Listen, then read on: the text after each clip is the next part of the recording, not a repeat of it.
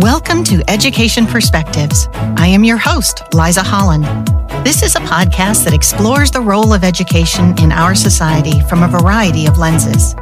Education needs to evolve to meet the needs of today and the future. Solving such huge issues requires understanding. Join me as we begin to explore the many perspectives of education.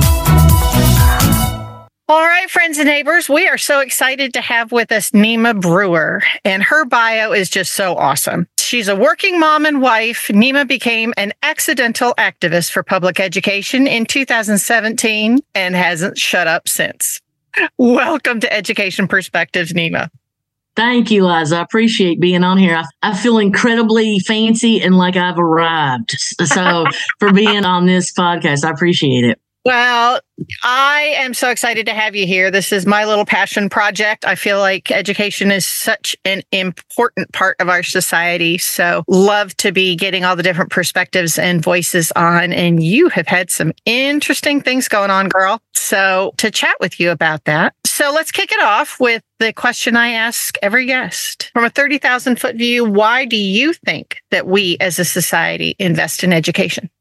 Well, for me, and I'm sure a lot of people say this to you, but for me, it is the great equalizer. It's where we learn how to be citizens. It's how we learn how to be good neighbors. It's where we learn how to get along. It's where we learn that people aren't exactly like us in this world. It's where we, learn how to be a civil society. It's where we learn, again, it goes back to people aren't just like us. And it really is the place where we all should be starting from the same starting point. And where if that does happen and lives change, directions, courses can change, paths change in our public schools, so much more than just learning and the ABCs and the 1, 2, 3s go on in our public schools and behind the walls. And I don't think that people really understand, especially in today's society. There's so many wonderful things that bloom and grow in our public schools. Okay, so tell me, what drew you to education? Well, my grandma was an educator, and it was not the career that she ever thought she would be in. My papaw died very young. He had black lung, and it killed him very, very young. And so in preparation for his death, my grandma went back to school and became a teacher. And so because that was the job that you could do as a woman back in those days. And she still had 2 kids to raise. My mother was 18 when my papa passed away. So she was already married. Then you get married and you moved out. And so she was already married at the time. And so, but my grandma had 2 other kids to get raised and out of the house. And so she became a teacher, and she got her master's degree and her rank 1. And she was actually really, really good at it. She walked the picket line back in the early 70s and 80s for a nickel raise. And I remember her doing that. And I remember her telling the stories of being a teacher. I remember her grading her papers at night and with this calculator that was this little Texas Instruments calculator, And I remember how proud she was to do that. My grandma passed away. I always get choked up because when I started really paying attention to our pension system, and I'm not a teacher. I want to be really clear about that, Liza. I was a employee for Fayette County Public Schools for 18 years. And as a salaried 12-month employee as a graphic designer, I was in the teacher retirement system. So that's kind of how I got into all this, because our money was intertwined, right? And so when all of this stuff, I started hearing about the pension stuff about 2015. And I'd always really was appreciative of public ed, my grandmother, like I said, and I'm a product of public education. My daughter goes to Fayette County Public Schools. And so, but I really started paying a lot of attention to the money situation. And I was talking to my grandma about that, who had already retired at this point. We started talking about it about 2015. And 2016 came along, and I was really worried about it. And she said, well, you don't think they're going to take our money, do you? And I said, I don't know. But if they do, we're going to have some issues. Because, that pension was the only thing my grandma had. She couldn't get my papa's Social Security. Mm-hmm.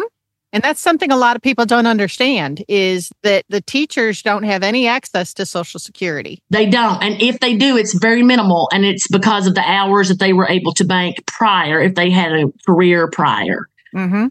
So anyway, back to the issue. So basically, I got involved because I was concerned for her, and I was concerned for myself as well. And I started really paying attention. And really, my grandmother has been the guiding force behind a lot of this. Her resilience, her ability to keep fighting when their fight seems completely hopeless, to basically say this area has worth. I'm from Eastern Kentucky. You know, my grandma never gave up on the region, never left the region. You know, she passed away a few years back, and she still is the catalyst for a lot of the work that I do, because she really believed in community and the public school as the epicenter for this community.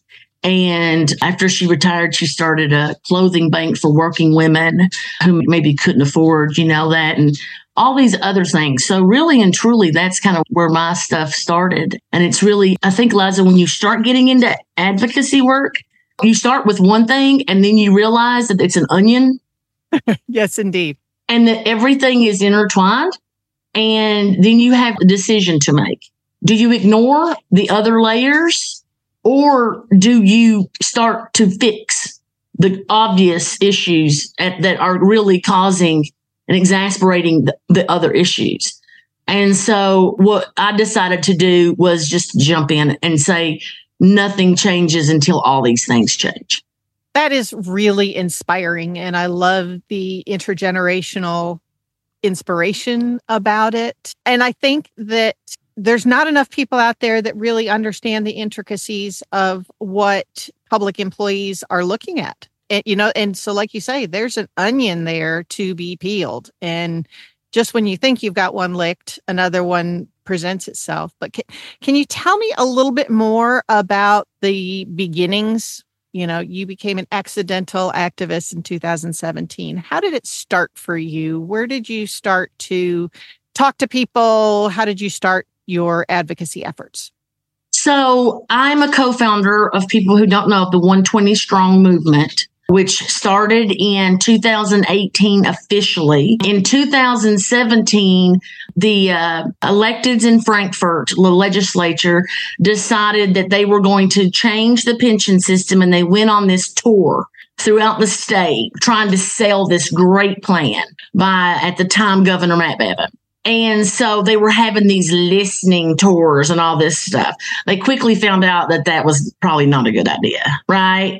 And so a lot of public employees were showing up, and state employees, because at the time, state employees were included in this master plan. So what had happened, and everything, you know, this is one of the things, this is why I say it's accidental. A lot of things I've noticed in this journey that I've been swept up into has all been these really beautiful coincidences. And so I go to this meeting. It was here at Douglass, Frederick Douglass High School, right down the street from me. And I go in, and I don't know anybody except, you know, coworkers or something like that.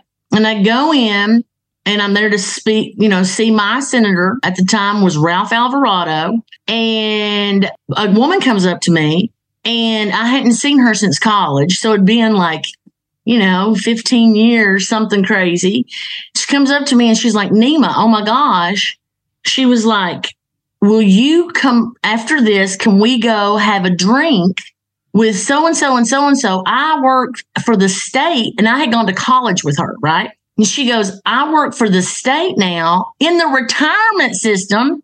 Okay. And a couple of friends of mine who work for the state have just started this page to give the state employees information about the pension. And they got 15,000 people on it. It's called United We Stand, and they want to do a rally, but we don't have any idea how to do it. And we saw you got kicked out of the Capitol in January for arguing about right to work. And because I had gotten involved in watching what was going on in Frankfurt with pensions and with working folks because of my daddy and the year before. And my dad was a United Mine worker. And at the time, the federal government and Mitch and everybody was messing with his pension from the United Mine workers. So, and whenever they did Right to Work, I was up there at the Capitol that day, you know, screamed, hey, you know, this is wrong. Y'all hate labor. And I got taught, I didn't know what was going on. And they showed me the door. And so I had kind of earned this little pseudo reputation that I didn't even know about. Because again, totally accidental, totally, you know, yep. And I just, you know, fired off my mouth because I was, you know, 606, mad as I could be up there with my daddy. And so they said, can you help? And I said, well, I don't know nothing about a rally, but we can, you know, we're smart women. We can get this figured out. So we met. I said, well, we can do something here. So we had the first rally in November of 2017, and it was United We Stand. And by, I guess it was February of 2018, it was becoming real clear that this was not stopping and that nobody was stopping it. And by March, the beginning of March, a friend of mine in Louisville said, something's going to happen. And I don't think the teachers can do it, but we're going to have them because they're the largest block and they are a powerhouse when they wake up. And I started thinking back to my granny on the picket line and on what she said. And she told me, she said, you know, Pet, I didn't do it just for me. I did it for the future. And I said, well, if they can't say some things that need to be said, I can say it because I am not bound by professional standards, but this is my money too. And so I just opened my mouth. And I guess it resonated, Liza. It resonated. And the next thing I know, I said, and we were watching West Virginia, because if you remember at that time, it was the wave, you know, but it was started in West Virginia. And so being from Eastern Kentucky and having those coal mining roots and watching these sons and daughters of coal miners in West Virginia rise up from Mingo County and shut it all down. Really stirred, you know, this Eastern Kentucky blood. And I said, I connected with some folks. We connected, we learned all we could. And in 3 weeks, we taught ourselves. We connected with people we didn't even know. It was, and I'm going to tell you, Liza, it was women.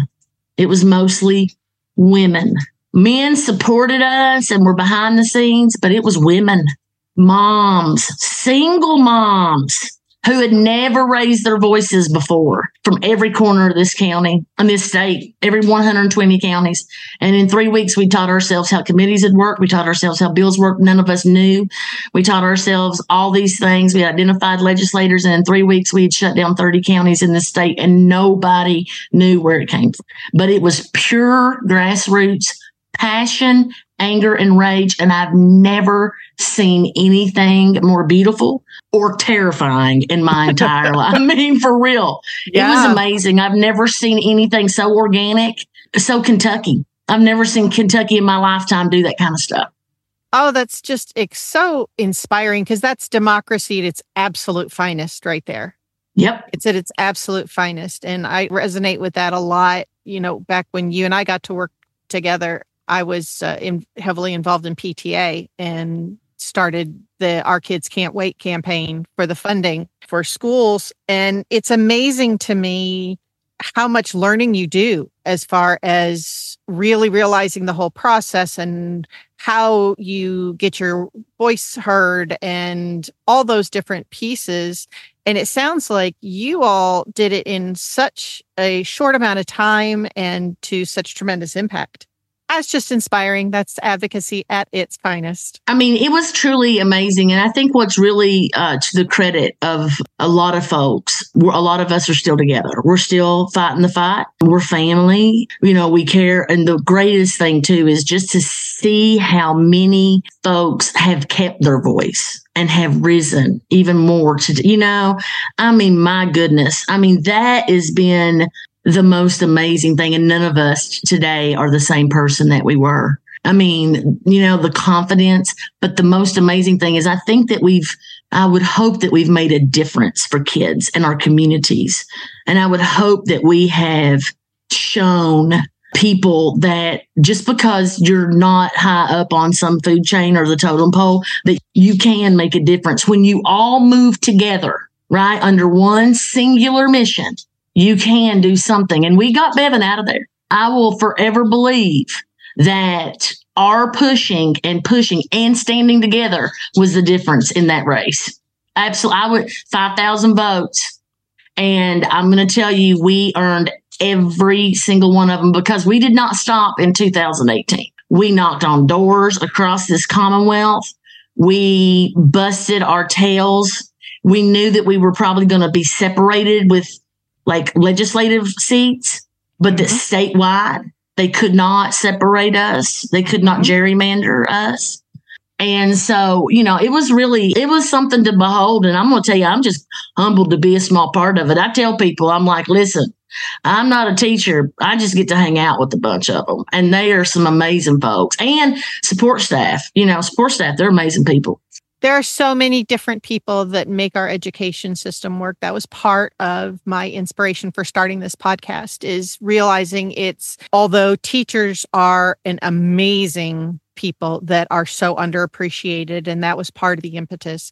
But so many people are involved tangentially even. The system itself is what our communities live and die on and what our future is all about. So very important piece of society to be involved in. Can you tell us a little bit more about the different onion layers that you are uncovering and what you're involved in now? So what we decided, after we went through all of this crazy stuff, of course, we hit COVID. And then we really saw, I think, the worst in a lot of people. We saw the best in people, but then simultaneously, it was almost like overnight there was this shift into this absolute divide. And what we started noticing amongst the 120 grassroots group, which, we have almost 40,000. At our peak, we had about 40,000 folks in that group. Now we have about 35,000. So we're holding steady. That's an amazing retention rate when you didn't have the... seriously, when you don't have like the issue that you're backing, that's got a lot of staying power. That's tremendous. We're pretty proud of that. But the thing is so I think it's because people trusted us and they still do. And I think that's really important. Basically, after that, we hit COVID and we started noticing that there was a divide, not just between the rank and file, but there was a clear divide between the community and the schools. It was starting to show itself. And it started to become incredibly ugly in a way that I was completely shocked by. And I started getting really protective of some of my folks because it was hurtful to a lot of people that I care a lot about. And I just kept thinking, oh my God, like if my grandma knew that this was being said about public educators, oh my gosh, thank God she didn't have social media, woo. It was really sad. And I kept thinking, these are the people that you go to church with that are saying this. These are the people that are on the Little League, auxiliary with you. And you're talking about them this way? You're saying that they're... And then it's just evolved into this really nasty accusations of grooming and pedophilia and just, teaching them all. And it's turned into this really disgusting thing. And it's just been festering. And, we started really thinking, how do we fix this? Because... At its core, the community and the public schools function simultaneously together. That's how they succeed. And one function, they cannot function in a healthy way without each other. And they need each other. And so we just started thinking, what is it that we can do? And so we really started thinking, first of all, we've got to get back in our community. We can't be siloed off anymore. We just can't. And so, we were like, what's the direction? Do we keep the 120 alive? Are we done? I'm going to tell you, I was done. I was like, what? A lot of our folks were done because, we had to, because let me tell you, it's not all unicorns and rainbows and it's not, you lose more than you win. And, you know, and people are just ugly. And I got to a point where I was just done with people in general. And so, you know, it takes a toll. It takes a toll on your family. It takes a toll on your own kid. It takes a toll on everything. And so, you know, I said, listen, I'm not sure what the future is, but we all need to kind of figure it out. And so in December, this was a couple of years ago. This is right when we were coming out of COVID. We had gotten a message from Ed Massey, Representative Ed Massey, and he's trying to come back. He was beat, but he's trying to come back. But anyway, he reached out and said, hey, we'd love to get the 120's approval. We're working on this pension bill for new hires. And I was like, but, you know, we've got all the K groups, which, you know, we call the K groups, the K education groups, you know, the Superintendent Association, CASA, you know, all that stuff. All the K groups are loving it. They're in on it. But we want to get you all too. And I'm like, all right, Ed. So me and Jenny Ward, who was our Zone 6 leader, which is Lexington area. Well, I said, Jenny, let's go up to Frankfort. And so we drove up there one night on December. We sit down with him and Kim Banta, another representative. And they start selling us this great story about pensions for the new hires, and it's going to be this great hybrid plan. And I said, now, are they going to get Social Security, Ed? And he says, well, no. And I said, well, I'm sorry, we're just not interested in this plan. And he said, well, everybody else is interested. And I said, well, we're not everybody else. And I said, plus, I said, one of our main things is no new hire pension system. It's like one of the top things, like no new tiers, no new higher pension system. And so I was like, thanks for the meeting. And we were done. And on the way back from that meeting, as soon as we were walking out of the door, I looked at Jenny and I said, we're calling American Federation of Teachers. And that was when we knew that it was time, if we were ever going to be seen as legitimate in Frankfort, because, you know, they wanted you to have, you know, some fancy structure and all. They wouldn't let us testify sometimes, you know, like they wouldn't ever invite us because we didn't have a K. Official, yeah. Correct.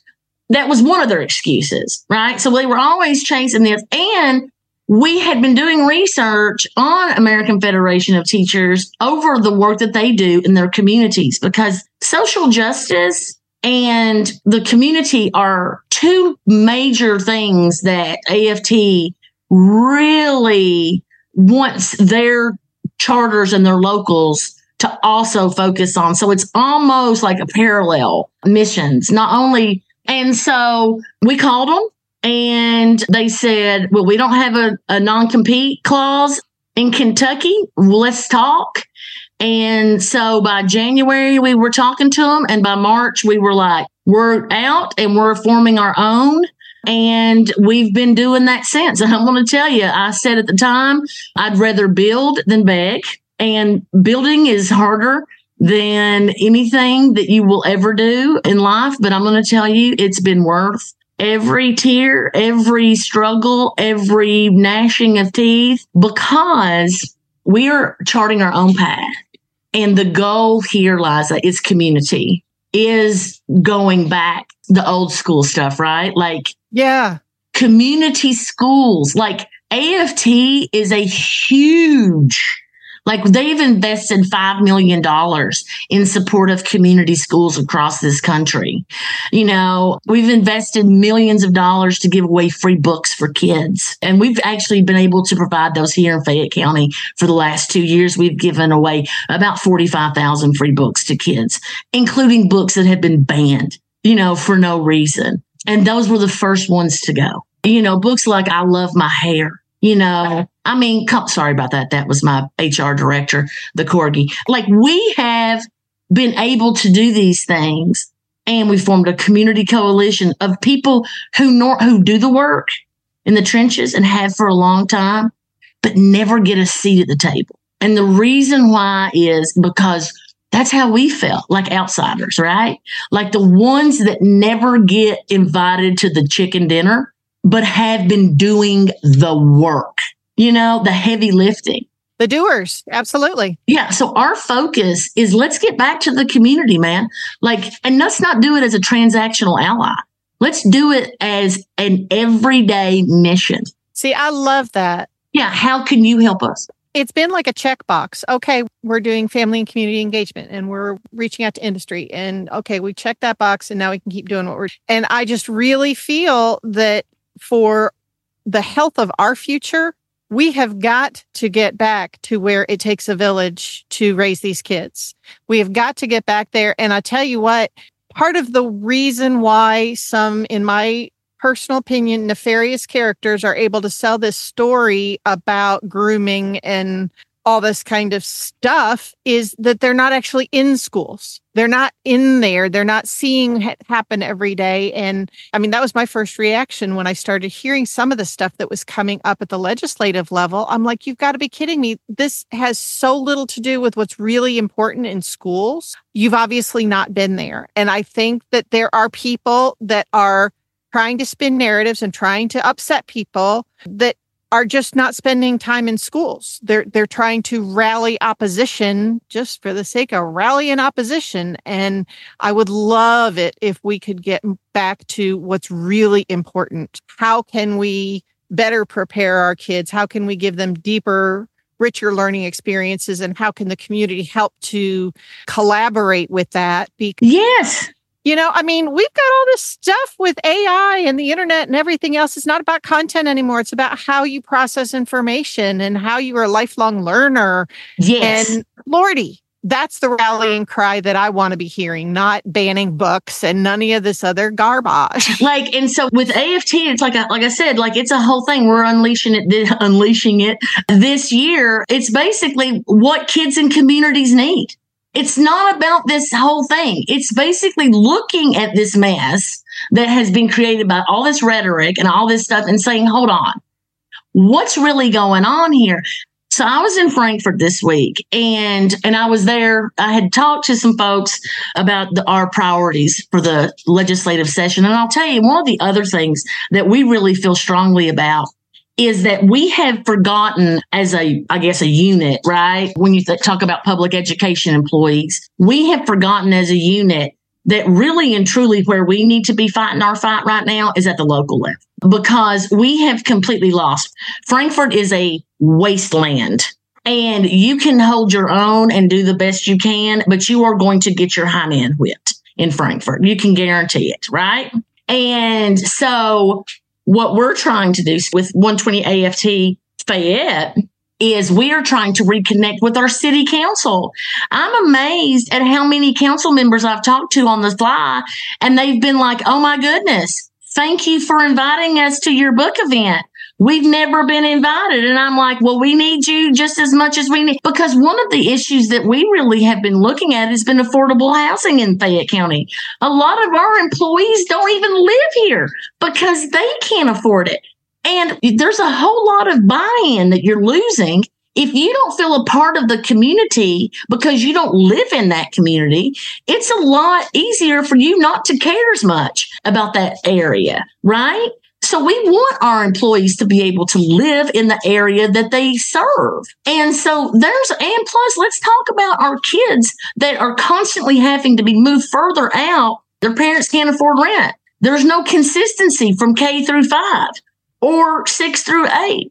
These are issues that are real, that affect the kids' learning, that affect the learning environment, the working conditions of schools and employees in those schools. And those are things that can be addressed, but not in Frankfurt. Those are things that can be addressed right here in Fayette County, and they should be. And the educators and public school employees absolutely should be in part of those conversations, because collective power and collective voices matter. And that is the key. And what I see here and what I see in these issues, there's too many silos.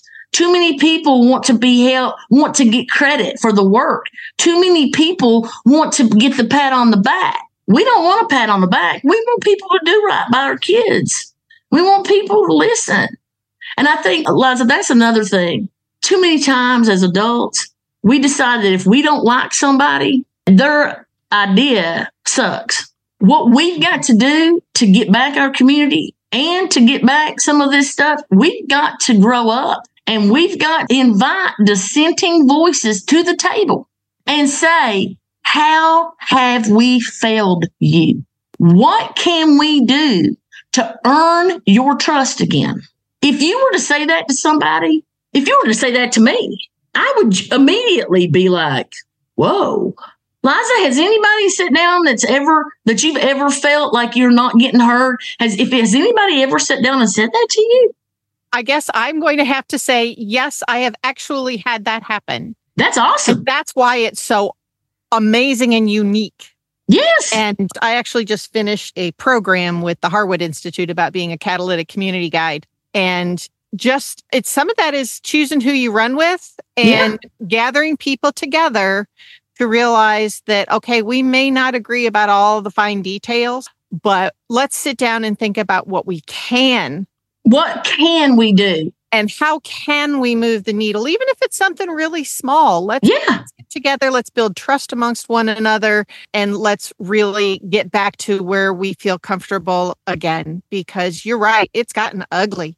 And we might not ever. None of us can sit back and not do anything. That's right. Because not doing anything and just being angry gets us nowhere.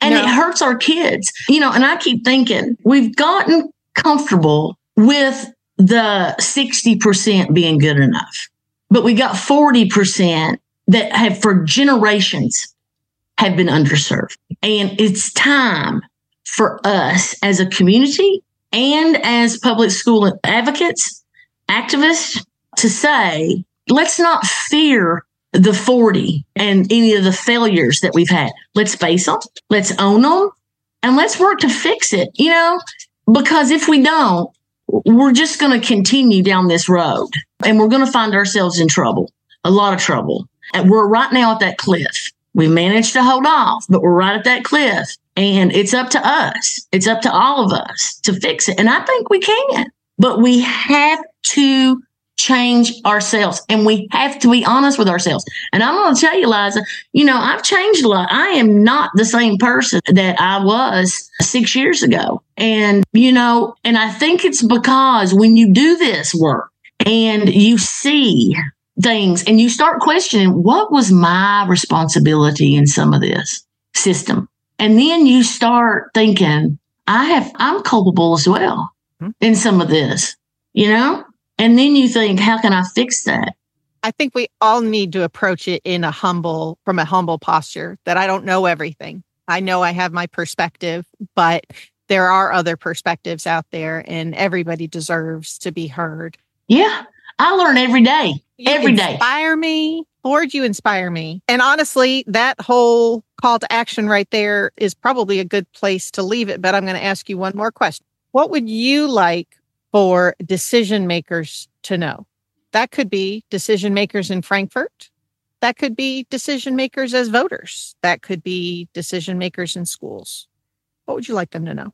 I think that what I would like decision makers to know, and that's just across the board, and I think we kind of hit on it. You know, it's okay to talk less and listen more. It's okay to admit you don't have all the answers. It's okay to be afraid. And it's okay to admit that you're afraid. That would be what I would say to leaders.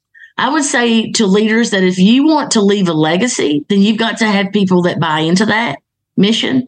You just can't ramrod it. Like you actually have to have people that buy into that legacy for it to be a legacy. If not, then your legacy is that you're a bully and that you really did things that your own way. And I would say to voters that you have to stay engaged, even if you think it's pointless. It's never pointless. People that we have for to get to win, for example, Sherilyn Stevenson, almost every one of her elections, she's won by less than 100 votes. They've been nail biters, but she's a true grassroots candidate and they keep throwing people to run at her and we keep winning with her. And the reason why she's genuine and she's a hard worker. So don't ever give up on that. But mostly, never lose sight of your integrity. Never, ever, ever look at an issue from one point of view. Always look at it across the board. And basically, don't take yourself too seriously on anything. Because, you know, I mean, ain't none of us getting out of here alive anyway. And the Lord don't care how many degrees you got when you get up to the pearly gates. Trust me on that. He's not going to ask you. So just treat each other well, man. That's all that matters. So that'd be my advice. Ah, excellent advice. Thank you so much for being a part of Education Perspectives. Absolutely. I appreciate you. It was good talking to you. Thank you so much for listening to this episode of Education Perspectives. Feel free to share your thoughts on our Facebook page. Let us know which education perspectives you would like to hear or share. Please subscribe and share with your friends.